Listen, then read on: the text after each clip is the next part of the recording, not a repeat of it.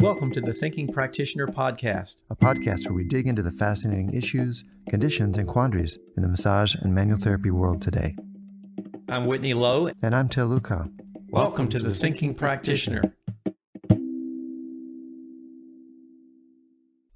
And this is Whitney Lowe, and welcome to the Thinking Practitioner podcast, where we are supported by ABMP, the Associated Bodywork and Massage Professionals.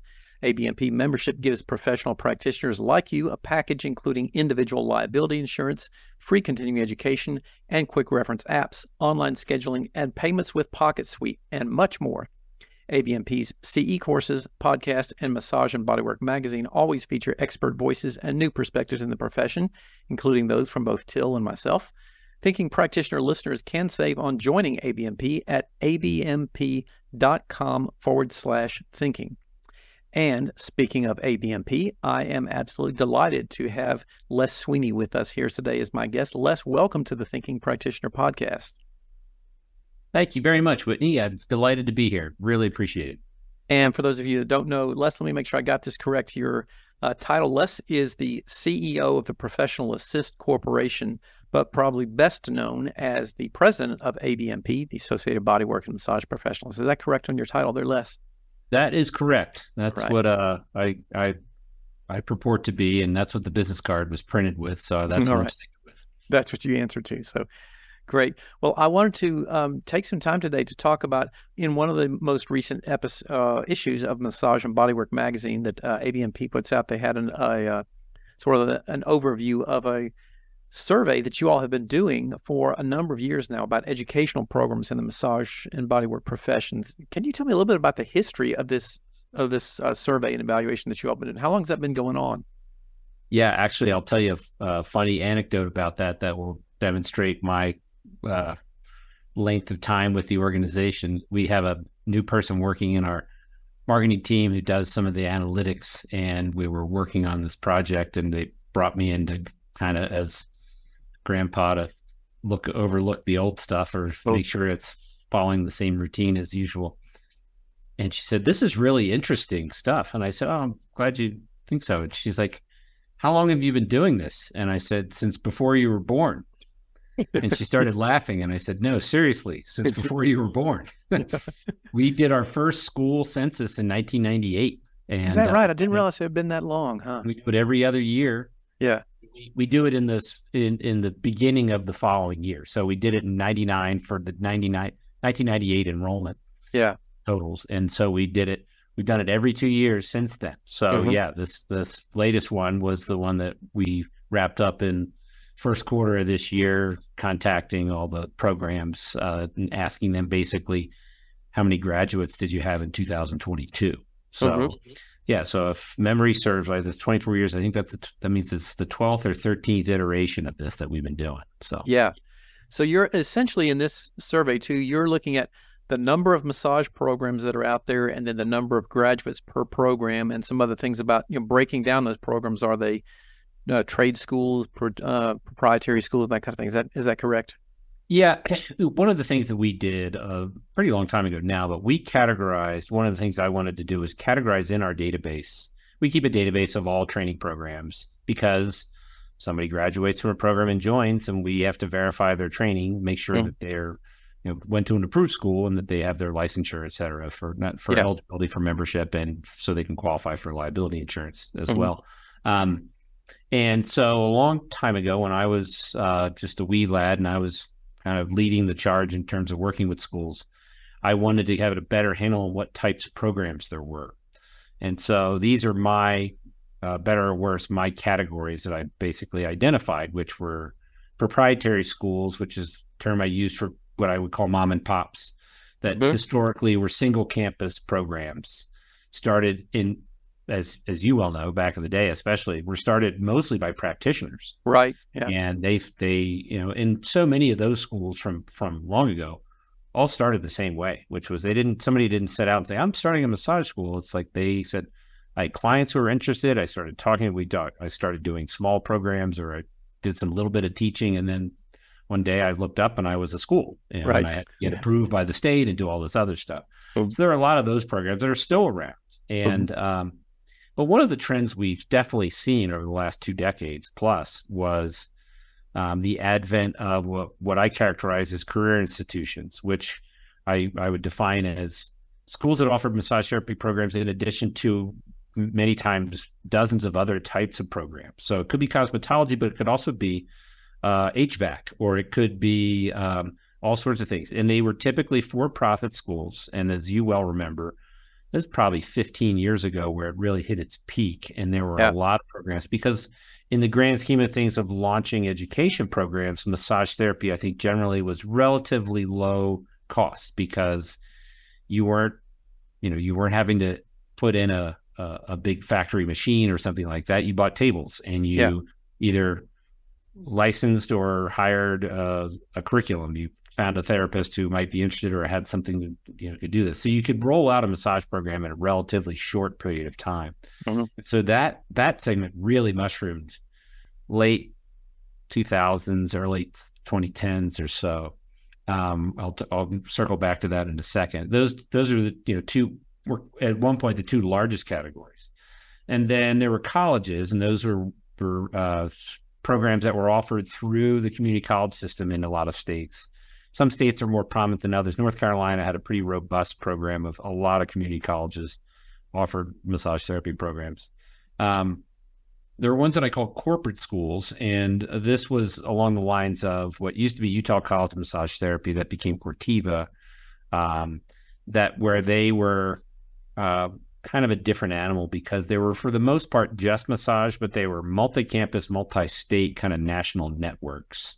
Um, maybe not as broad. NHI in California, for example, hasn't really gone nationally, but they're kind of a similar similar yeah. operation mm-hmm. style as well and there's probably one other one that I'm not thinking of, but uh, those were the those are the primary areas where there were programs. And for a long time, proprietary schools, the mom and pops, were the were the largest, and it started to shift around the end of 2000s, 2010, and there were about 400 plus career institutions, and there were 500 plus massage programs. And this is back when there were as many as 1,600 programs in the in the country. Yeah, and you know we we keep track of this because, as I said, we to process a membership, and also because we want to have relationships with schools. So we mm-hmm. we stayed pretty on task with this. Um, but every two years when we do this census, it kind of serves a couple different masters. One is it helps educate the field about this is where the trend line is as it relates to education.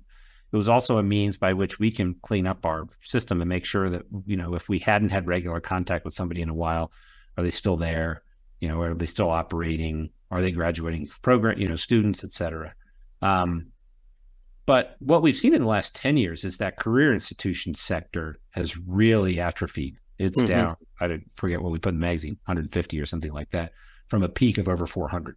Yeah. And that was surprising to me because back then I remember saying, you know, I remember speaking at our school school forum one year and I the title was Will the Wolf Survive? It was like, hey, is this a you know, is the individual single campus mom and pop school going to make it? Mm-hmm. What I didn't realize at the time looking forward was they were going to make it because that was their life's work. And just as easy as some of these career institutions rolled out a massage program, they rolled it right back up when it yeah. didn't when it didn't pass muster. And it's funny because I remember one time I was visiting a school. It was it was a career institution. They had a bunch of different types of programs and I was meeting with a campus person and I was just trying to explain to them who we were, what we did, et cetera. And I was asking questions, trying to learn more about their program. And they said, We don't have a massage program director. And I was like, Oh, really? She said, Yeah, we, I mean, we only have 95 students. So it's not, you know, it's not like we need, uh, you know, somebody on site keeping track of that. And I thought to myself, uh, and there are about at the time I was thinking there are about 800 schools that would give their IT to have 95 students. like you know, just, and if you and if you had 95 massage students graduate last year, you're probably in the top 10 percent of all programs. I mean, it's it's changed a lot. You know, there were yeah. times where, uh-huh. As you and I know, we we had friends in this field who ran schools that graduated 400 students a year or whatever, and now there may be a school that graduates 150 or something like that, but it's just changed. And yeah and I, I think that's, you know, that's kind of an interesting idea or, or, you know, thing to chew on to say, why has it changed so much? And I used to think that why, why are things going down? Why is, you know, what's going on? Are people people don't like massage? Is it the viability of the career, et cetera? And I think there's probably some challenges related to the nature of the career. And I, I like to tell people massage therapists have not figured out how to speed up an hour. Mm-hmm. And that is still the currency by which they all operate. You know, no matter how great you are, you might be the, you know, you might be the Whitney Lowe massage therapist. You might be a fantastic massage therapist. You might be fresh out of school, but your job is still defined in many cases by time. Yeah. And that's a challenge for people because there is that, that creates a, a, a kind of an upper bound as it relates to your capacity to earn and your capacity to do the work. Mm-hmm. And I think that's a natural governor on the field. But I also think when I look back at the change in that time frame was I, I kind of explained it like a lot of programs just rolled out and then rolled back up because it it wasn't as lucrative as whoever was deciding to do it thought it was. Yeah. And I think that's why. So when I look at the number of graduates and you think there were 70,000 graduates in massage programs in 2006 or whatever the number was, um, I think there's some hand wringing about that. Why can't why can't we be like that? And it's like we'll never be like that because we probably shouldn't have been like that in the first place. Yeah, that's the issue. Yeah. I think there's a natural level that we're probably settling into versus looking at it as a failure of some sort that we don't meet those go-go days of the you know before the big shift and i think that's i think that's part of the reality of it yeah do you think uh, i've often wondered this if there's a seems to be a, a correlation or parallel between the time frame in which there was a kind of a, a crackdown from the government on um, a lot of these for-profit institutions because of the loan repayment processes and the difficulty of of students getting out from under these and getting viable jobs. I mean, do you think that played a role in the in the collapse of a number of these programs? I think it probably did, but I also think, you know, I mean, and and the interesting thing is that's not over. You know, that's Yeah. still happening, and less so in massage, but certainly in cosmetology, there is a there is a concerted effort to push back against the gainful employment rules. Mhm. But that's been happening for a better part of almost 10 years. I think the Obama administration first kind of triggered that in 2013, 2014. And um, I think that's there's certainly an aspect to that. But I think it's a little bit like, um, you know, if if you're a shortcutter, um, you probably got negatively affected. But there was a little bit of a sweep that hit some schools that I think probably it shouldn't have, and it just made made life difficult for them. And I think it changed enrollment patterns Yeah. for sure. Um, but I think you know the the other aspect, one of the things that that our mutual friend Ann Williams, who used to be our director of education, uh, she and I would talk about too, is one of the things that the massage profession, the massage education profession, didn't do a good job of was anticipating the interest and desire for remote learning. Mhm. And it's amazing how many schools got religion when COVID hit because they didn't have a choice, yeah. um, uh, just like a lot of businesses. But um, but we were just behind the curve compared to a lot of other vocations that might be at some of these training institutions, um, even ten years ago, where you know we we have been very you know, head in the sand is too strong of a statement, but we have been very resistant to rethinking the educational model in massage.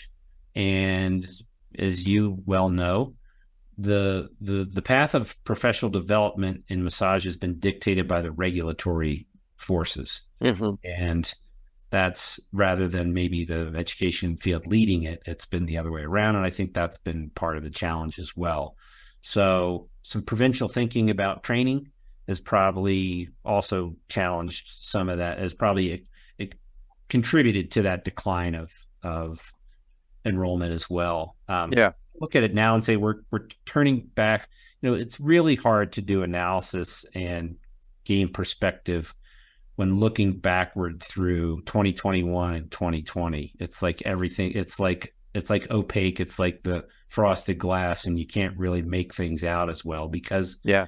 covid just was such a monkey wrench for Mhm. for every not just massage education or massage but just for all of us.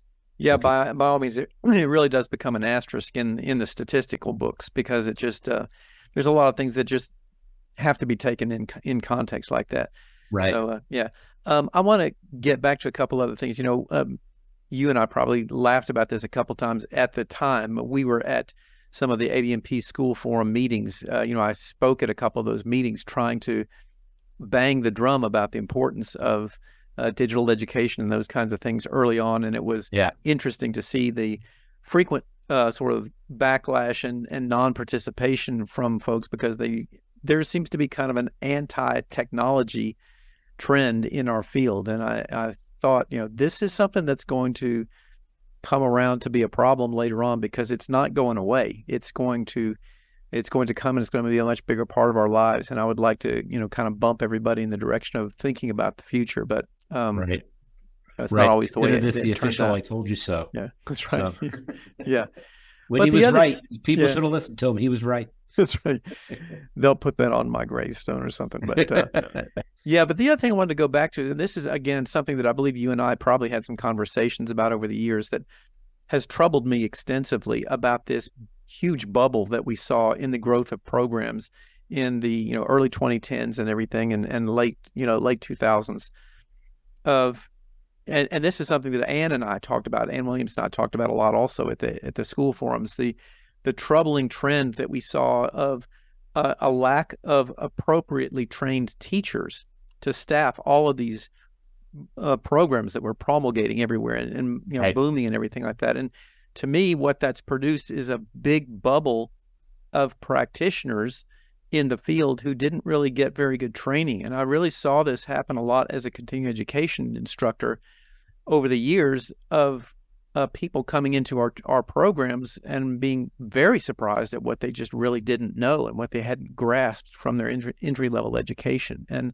um, I'm curious to hear your thoughts on. Uh, do you think that that trend now that the number of programs are going down and, and maybe we might have put some more emphasis on uh, education, especially like you know with the stuff that you all have been doing at ABMP with the uh, Cornerstones project and the, the, school forums and all the other things that you've been putting together for educators, might we be able to see a, a reversal of that where people are getting better training now because there's not so many programs out there?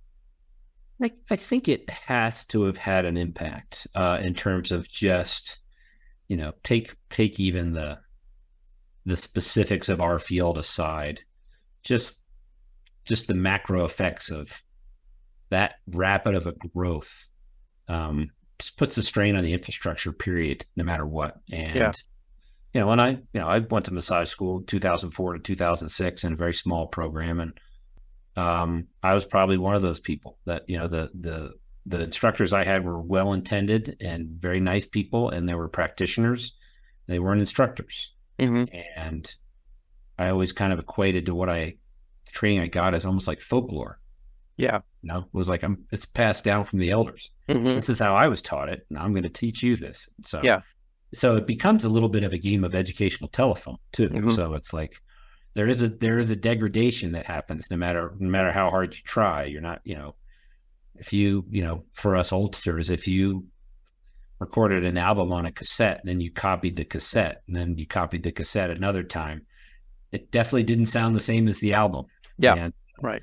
Um, that's I think a little bit of what happened. And I remember in, in our own experience, just being out interacting with schools and meeting a gal who graduated from the program like eight months earlier, and she was now the teacher, you know, and it yep. was like, uh, you know, um, so yeah, I think that it happened. I think there's a change to a certain degree in that. I think, and and we've tried to do that. You know, we try to put our money where our mouth is to say, well, part of our focus needs to be, you know, and and Bob Benson, our chairman, and you know, who I've, you know well and I've worked with for the last 27 years, you know, he came to me and said, I think there's opportunities for us here. And I said, 100%. And we also looked at it from a, you know, just from a trickle down theory of the sense that what do we all want? We want a great experience for the consumer. Mm-hmm. And so if you just take a step back from that, you say, well, that means we need to have a really qualified professional. How do we get a qualified professional?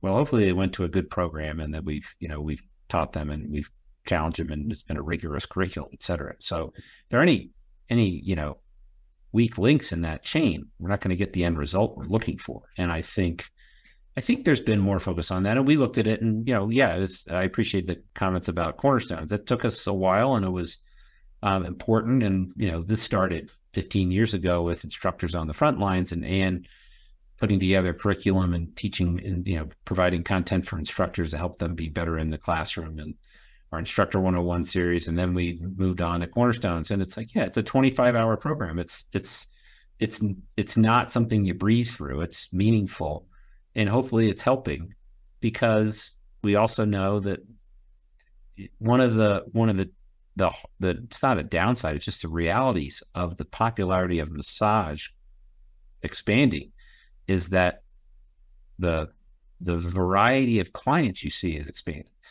yeah. And the conditions. And also you throw that on the backdrop of the macro environment of uh, the American, you know, the typical American in their their current state of health and uh, fitness and you know, et cetera. And I've my wife and I just consume the blue zones on Netflix. So I've I've been I've need to get off this call and go eat some beans and squash and corn for the rest of my life. But um uh but you realize just you're going to see a lot of different types of people with different types of conditions and different types of you know pharmacological challenges or interactions and things like that so i think it's just gotten a little more complicated because i think in part partially it might be my own experience just oversimplifying things but you, you know i used to think about the typical client was somebody who's fit and they're you know running a 5k and doing all this stuff and that's not necessarily the case and probably hasn't been the case overall that lots of different types of people in all walks of life really appreciate the value of massage. And thank goodness for that because it is something that hopefully more and more people are are exposed to and and want to be part of. But that just puts more pressure on us to say, yeah, we got to make sure these people who are actually provisioning the work know what they're doing. Yeah. As you well know, there's a lot of different aspects of that. Critical mm-hmm. thinking, um, table side manner and customer service and, you know, basic human decency and manners and consideration, and then throw on top of that all the important elements of running a business that you have to do well. So yeah, right. There's a lot. There's a lot that goes into it. Yeah, for sure. Uh, for those people who may not be familiar, let me just also make a quick note here. The Cornerstones Project is um, some a group of courses put together by the ABMP specifically aimed at massage educators to help teach them about teaching. Um, you know, I you know I'm a passionate evangelist about education, and this is something that I think has really been missing a lot in our profession for a long time is to train some of these practitioners who come into it. Most of them who are teaching in these schools come into it from the standpoint of being a practitioner, not from being an educator and not having any kind of background in education. And so that really does help to have some some kind of skills and, and awareness around those things that make you a good teacher to be able to relate things to everybody. Well, and and I distinctly remember saying at one forum when you were speaking, I said, Whitney could read the phone book and make it interesting. For those of you younger listeners, phone books were these giant pieces right. of paper that where you yeah. found what someone's phone number was. But um, uh, it was Google in hard copy, basically. Mm-hmm. But yeah, uh, right.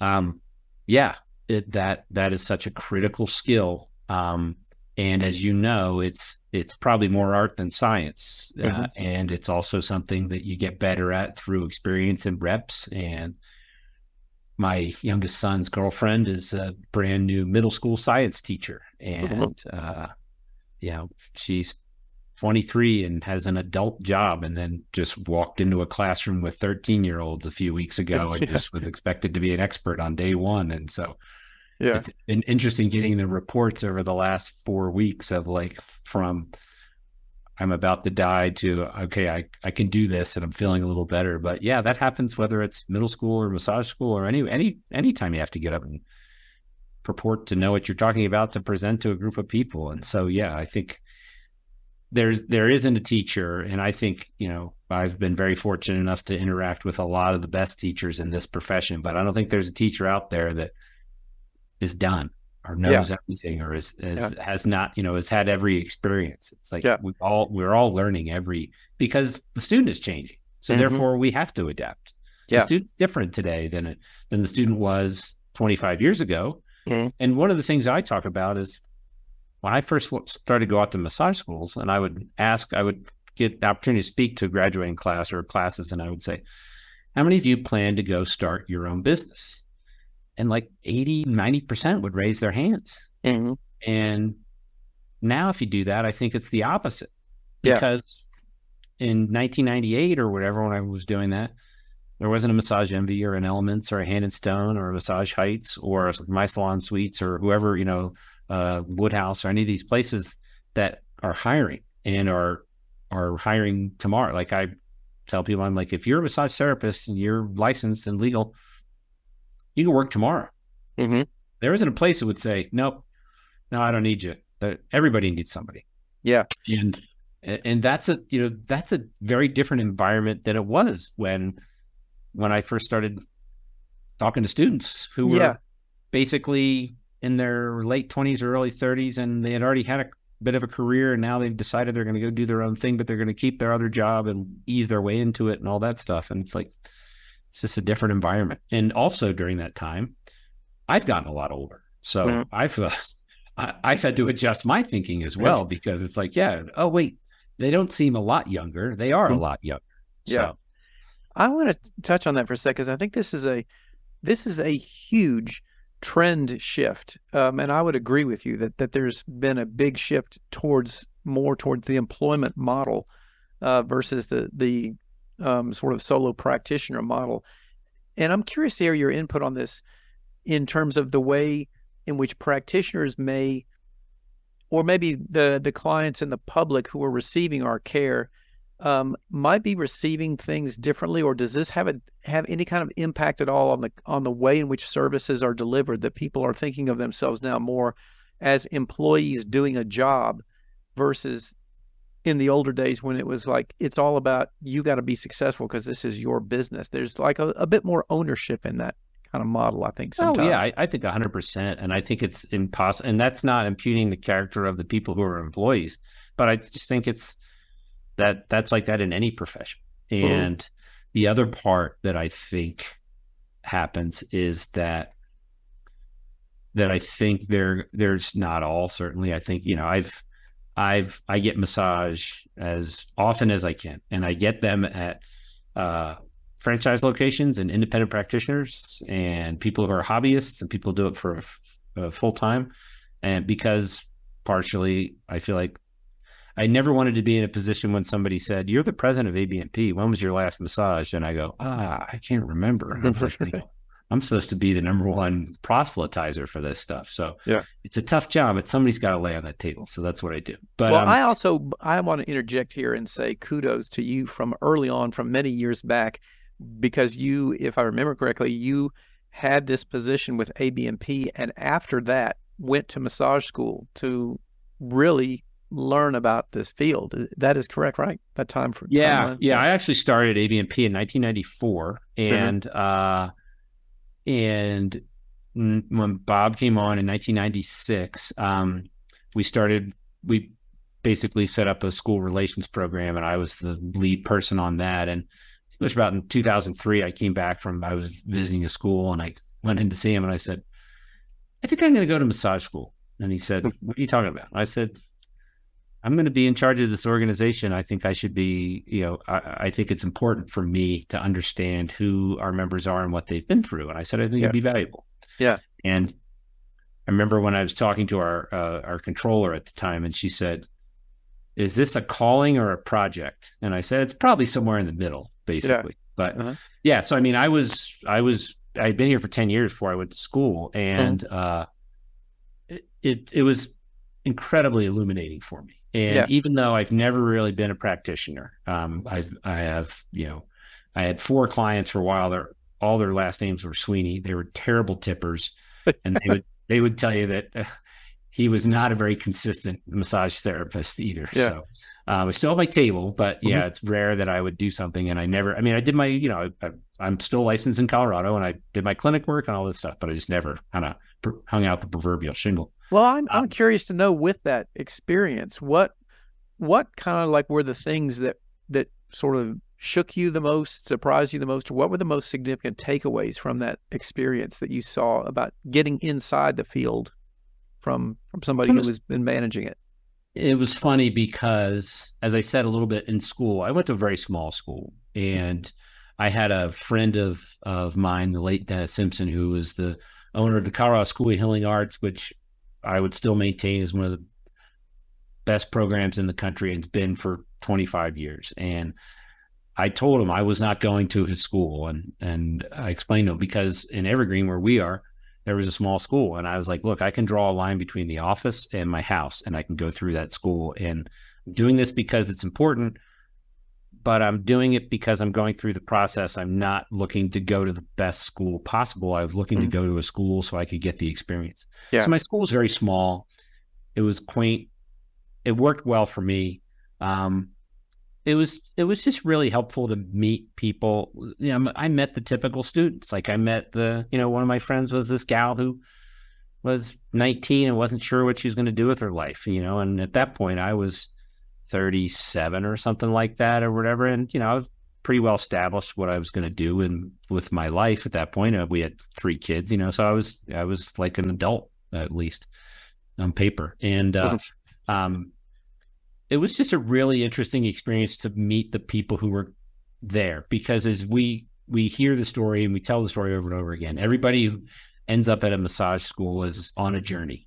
Mm-hmm. And, and for they're there for different reasons. They they had experience in their life that had helped them, or they're just in transition and they're not sure what they want to do, and they they don't fit into what mom and dad wanted me to do for school, or I've been working and I'm you know 30 and I really like this and I'm sick of working at a bank or whatever the answer is. So it was just a great exposure to interact with people in a way that I didn't I didn't always get to do in the office, and I still don't. I mean, I I talk to members almost you know every day in some capacity, but I'm not in their office. I'm not practicing with them, or so it was just it was helpful to go through that experience in that regard. And even then, the interesting thing, I it gave me great insights when I would talk to a group of students because I would be like, I understand what you've gone through, and and I was usually like draw on a whiteboard and I would make like a little chart where I'm like, you you come into school and you're nervous because you don't know any of these people and you have a general idea about massage,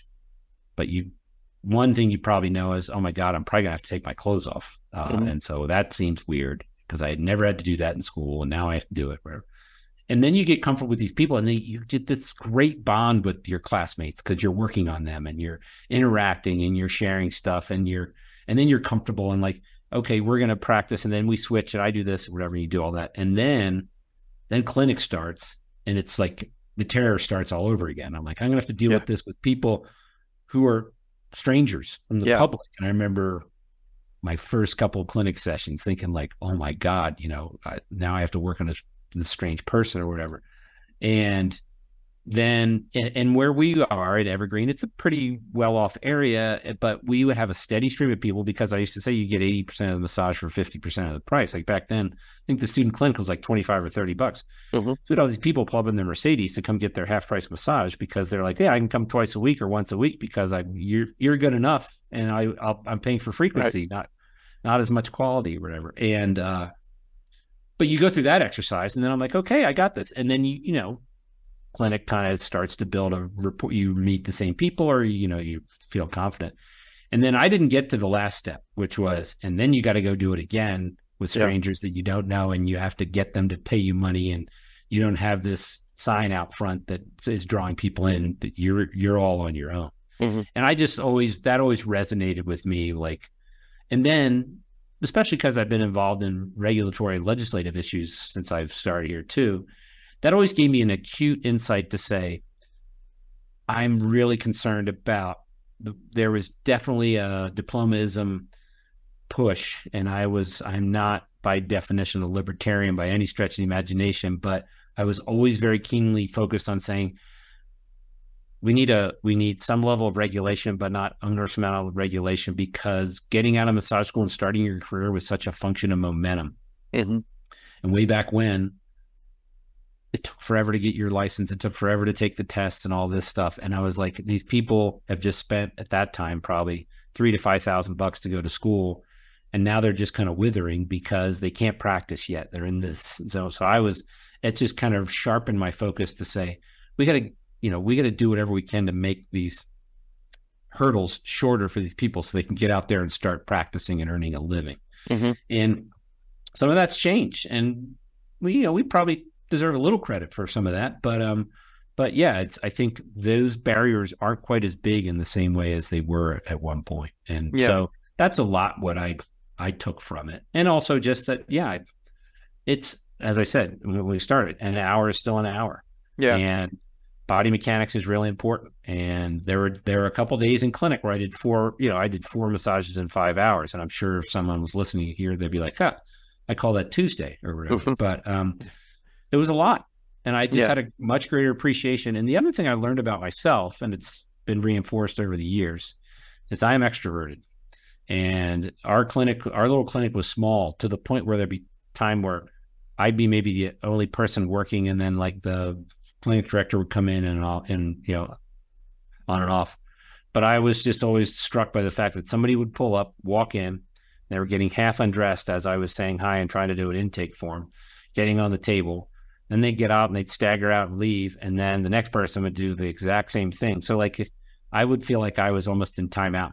Like I Mhm. was like I I make my living talking to people, and Yeah. and it's hard to be in a massage room for an hour Yeah. nobody to talk to. And I would be like, after I did it for like four straight hours, I'd be like, man, it's like I was just sent sent to my room and wasn't allowed to talk to anybody or something. So that was that was the other that was just a great insight in my own for my own life. I was like, I never thought about that, but this feels stifling in a way because I I did the work and I was okay at it, but it wasn't like my creative canvas. Like some, I think a lot of therapists, that's their that's their happiest place. And Yeah. for me, I was like, I'm doing this, but it feels like I've been muzzled, and that's not who I am. So that Yeah. was that was kind of an interesting, just self reflection that I learned from it as well. Yeah.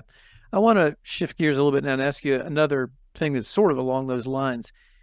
You know, ABMP has done a whole lot over the years to really um, get a lot of your members and, and just all massage public in general access to a lot of the um, educators and people who are doing really innovative things in our profession through your webinars, the articles in the magazines, and all these kind of things. You've done a lot of stuff to get um, outreach so you can connect people with those kinds of things. But back to what we were talking about with education and making it accessible for uh, a lot of the practitioners, I really am in agreement with you that there's uh, an importance of getting people into work soon after their training programs to be able to do the types of things that they're doing. But we also have this really challenging split personality thing in our profession of sort of the two tracks one of the sort of personal care wellness oriented massage and that of people who are doing more that might you know look more like operating as a healthcare professional. And i've always sort of advocated that i think our initial training in massage school does a really good job of preparing people for that first track but not for that second track. And from a both a legislative regulatory arena and also you know running a professional organization i'm curious to hear your thoughts on you know where you see like the what's ha- going to happen in the future or what kind of trends might be happening to try to better prepare some of those practitioners who are you know wanting to work within those models. But um, you know educationally honestly i think we're ill prepared to do that without some more specific types of training. And you know, there's been all these debates about well should massage become a degree program or should it require an advanced credential or should it do uh, some of these kinds of things? And those are all obstacles that block people from being able to practice certain types of things but it also becomes a big public relations nightmare to try to make a distinction you know who's got what type of training and how does the public know what to pick? And i'm just curious to hear your your thoughts on that. Yeah, it's interesting, and this is probably this is you know the world according to Les, not necessarily the official ABMP policy position, but and and you've you've written on this, and and we've had some of that in the magazine as well, but um, I I always I came to a conclusion at one point, and I talked to our friend Ann about it a little bit, but uh, um, I almost think that and, and my my thinking has evolved over time but one of the things that's disappeared in the last 20 years is the apprenticeship model uh-huh. and i think that's been whether covertly or overtly, I think the the mushrooming of the number of programs basically squashed that. And I think regulators also crave consistency. And uh-huh. one of the things we talk about in our system and our just running our business, our database, you know, we have counting our steam skincare and hair and associations, you know, sister associations. We have, you know, 120,000 members and we have, I don't know, 400,000 contact records for people who've been members over time, whatever. And the phrase that, that can sometimes be the bane of our existence is edge cases. Edge cases are the tail that wags the dog, right? Or, you know, 98% of your data behaves in a certain way, and the last 2% it's uh, you know we have we have about five percent of our members belong to more than one of our associations, uh-huh. and we have to go through so many machinations to accommodate those people. Yeah, five percent they're easy; they all line up in the right direction, right? Mm-hmm. And I think there's part of it that's there's there's an aspect of that related to education. There's there's kind of two things I think about. One is the macro kind of macroeconomic issue, which is at this point I don't have hard data in front of me, but I think my assumption still hasn't hasn't decayed just yet, which is that the the high percentage of prof- professionals in our field uh, operate in cash and carry. They are getting paid with disposable income from their clients. That that in one respect, our competitor, you know, our competitor is uh, every other thing you could spend your money. Right. Mm-hmm. It's, it's not the other massage therapist. It's eating in a restaurant or going to a movie or you know your phone bill or what all these other things that people have discretionary spending on and so in most of those people as we talked about before the, the complexity of clients is probably increased but most of those people have a certain expectation going to massage and stress reduction and relaxation which i would still argue are probably the two most important health benefits related to massage therapy that are most in need of addressing in this country which are uh, reducing people's stress, uh, mm-hmm. certainly. Um, but um, but there's so there's a large chunk of people that the the current training probably m- meets most of expectations for. But then there's a segment of people that need and want advanced care and treatment, and there's a segment of professionals who want to have that as well it's absolutely not a 50-50 split. It is a very, mm-hmm. I think it's a very small percentage of people that that that massage, you know, of massage therapists that need, want, or or pursue advanced training. But the challenge is we've had this regulatory regime that has also been, you, know, has been the the Billy Club uh, to fight off human trafficking and prostitution, and the the unfortunately for our field, the, a lot of times the regulatory efforts have been viewed through that prism. And so we have this kind of block of educational training that's required and then we leave it at that and then it's like you're you're on your own um, and to the point the point i would make is that and, and we haven't done ourselves in the field a great service in this process as well because in 2006 january 2006 i graduated from my little program and eight weeks later, I was nationally certified. Mm-hmm. And I remember one of my staff coming in and go, hey, I have a question for you uh, about this. And it was a technique oriented question. And they're like, well, you're nationally certified. So I figured you can answer this question. I said, at the time, I think there were 249, uh, rough estimate, like 249,000 massage therapists in the United States. I'm like, I am the 249,000th most qualified therapist to ask this question of because I have this, uh, you know, this is it's like saying, you know, it's like asking a 16 year old to to drive a NASCAR. I'm like, yeah. no, no, no. That what what the state has decided is that person is barely capable of doing this. Okay. Yeah. And that's what regulation is. Regulation yeah. is saying this person meets the minimum standards to make sure that they're not a menace to society. Yeah. And after that, you're on your own. Mm. And so I don't I've never been a fan of saying regulatorily we we should have a branch that's, you know, a super user, you have the super user license or whatever, thing like that. I actually think that we should be letting people practice sooner, but mm-hmm. then we should have a hybrid apprenticeship program and then a branch, a branching off where you can go do more. Yeah. But I think one of the things we haven't done and the National Certification Board hasn't done is has established what that advanced credential might look like because they're board certified. It's kind of a black box and it's a little bit like a lifetime achievement award. Yeah. And one of the things that I one time we were talking about something I said to Anne, I said, we need to have certification in low back pain or we Mhm. need to have certification in blah blah blah. It's like rather than uh, somebody's name technique, the Sweeney technique, Hmm. I need certification in treating someone with a condition because Yeah. conditions are what people have. They want treatments that apply to conditions. They don't need to know whether Sweeney method uh, helps that or harms it. They need to know what is the solution for this. Yeah. It's not like we prescribe an antibiotic and we say, "Oh, it's okay. You're going to have erythromycin," and we're operating under an assumption that the doctor knows what erythromycin is and it's it's the right answer here. But so so I feel like we've created a barrier. It's expensive to go to massage school. You come out, we're in some ways better than we've ever been because there is an employment opportunity in front of somebody right away. Um, but we're also asking somebody now to go to school anywhere on average probably six to seven hundred and fifty hours of time and spend somewhere between eight and twelve thousand dollars and decide whether they like it or not. And, Yeah. you know, make and you know there's a little bit of hey in in America we have an economy where you just roll the dice and you hope it works out. But it's Well- like from a consumer protection standpoint, I would love somebody to have three hundred hours and be able to work under a con- controlled environment for three months uh, or whatever the time is, nine months. And if you don't go back and get the rest of your training, then you're you're out of luck. But at least you've had a little bit of try it before you buy it. Yeah.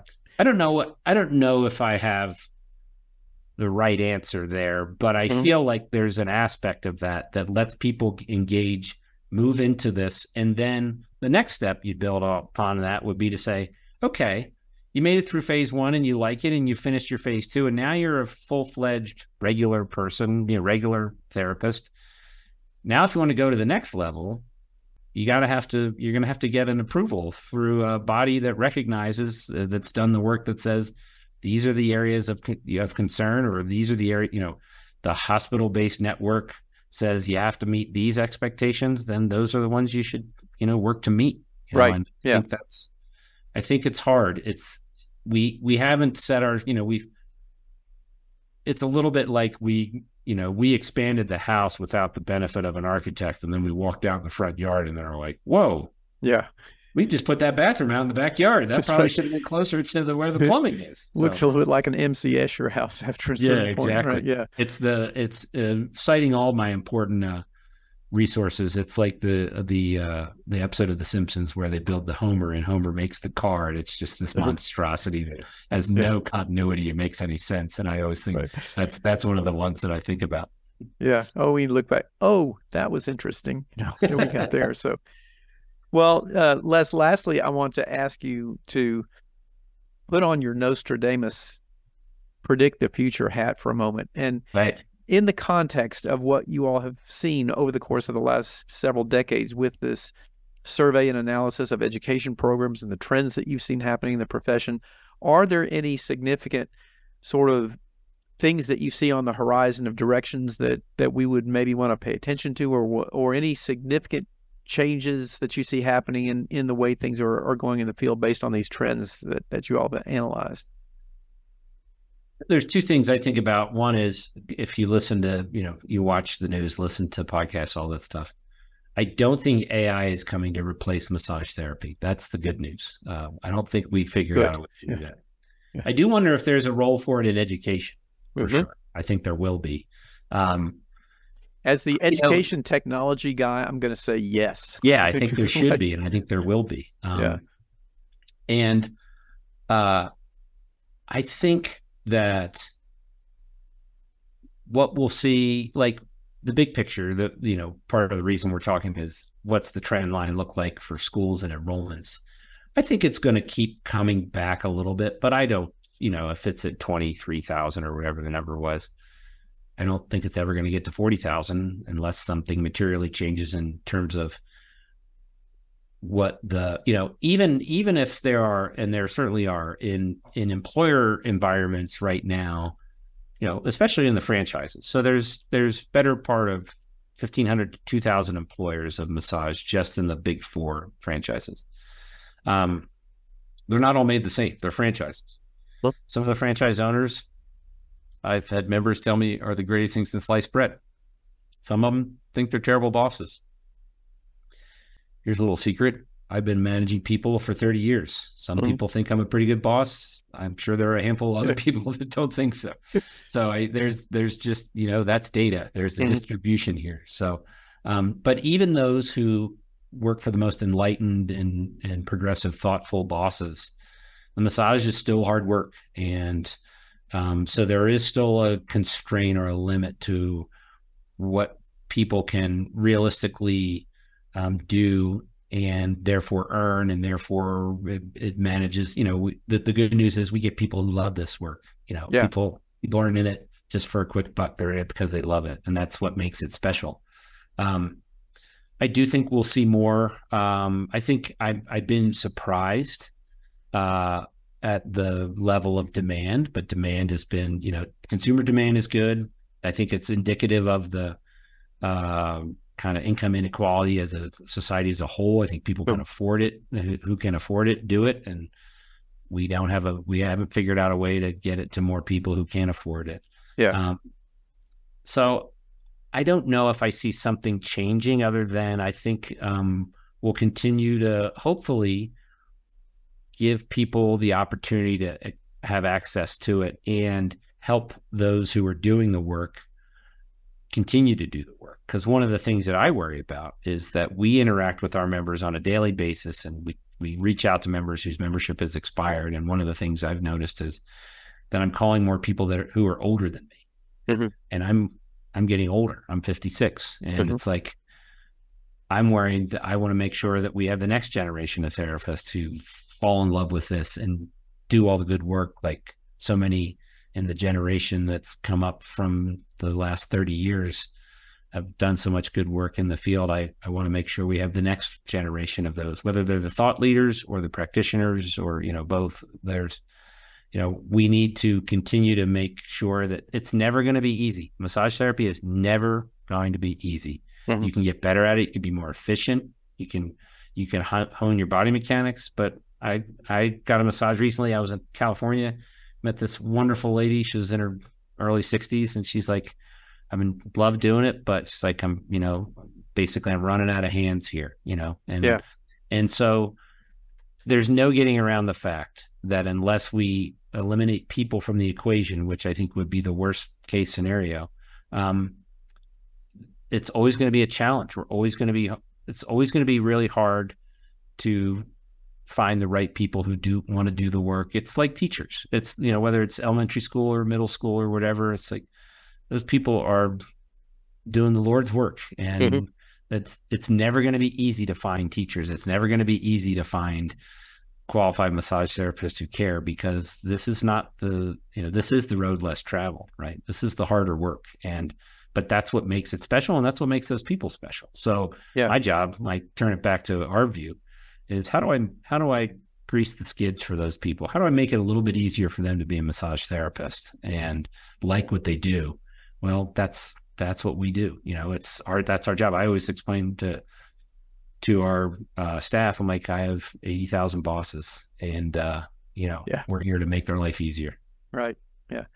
Well, you know, I, one thing I just want to say is that your your dedication to that vision of doing things for the members is something that shows through with the organization. And I just want to, you know, say it's noticed by all of us out there. And thank you again for all the work that you've done over the years with ABMP for the profession of trying to, you know, make sure that people get the best experience, both the the clients consuming it and the practitioners who are out here uh, doing the work. So uh, we certainly appreciate that. Well, I, I appreciate the nice thoughts, and uh, uh, likewise back at you for all you've done for this field for and working with us. And uh, you are absolutely, uh, whether you admit it or not, I know you would because that's not who you are. But Well- you're on the Mount Rushmore. I hope you know that. So, Yeah. I've I've I'm made I got a good deal. Uh, it's not South Dakota, it's North Dakota. Okay. Um, but I got this nice area that I'm working on. I've um, I've got some staff with chisels, and we're out there working on. it. Yeah. We're- we're- I- right.